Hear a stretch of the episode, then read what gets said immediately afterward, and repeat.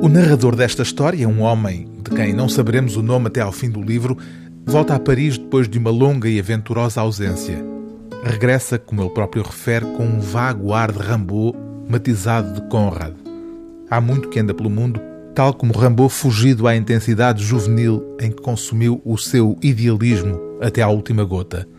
Tal como Rambaud refugiou-se num lugar distante e exótico, tornando-se um exilado capitão da Marinha no mais emblemático porto sudanês, nas margens do Mar Vermelho. A notícia da morte de um amigo dos tempos da militância política e do entusiasmo radical durante o maio de 68 desencadeia a viagem de regresso e a constatação de que as cinzas do passado estão agora frias. A, o amigo do narrador, também tinha encontrado o seu refúgio pessoal, tornando-se escritor o autor deste romance, o francês Olivier Roland, ele próprio um desencantado do maio de 68, partilha a condição das duas figuras centrais de Porto Sudão, o título deste romance.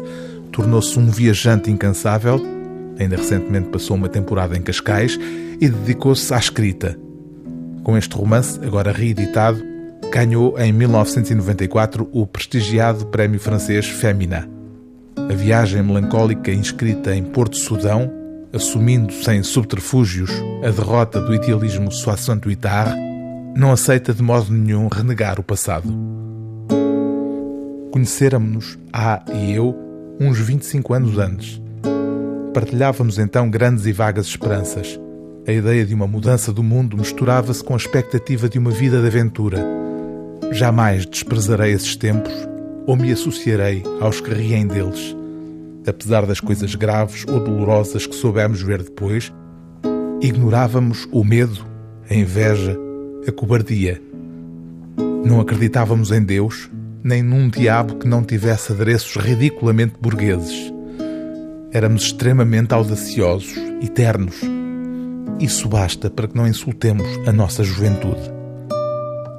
O livro do dia TSF é Porto Sudão, de Olivier Roland, tradução de José Duarte Rodrigues, edição Livros do Brasil.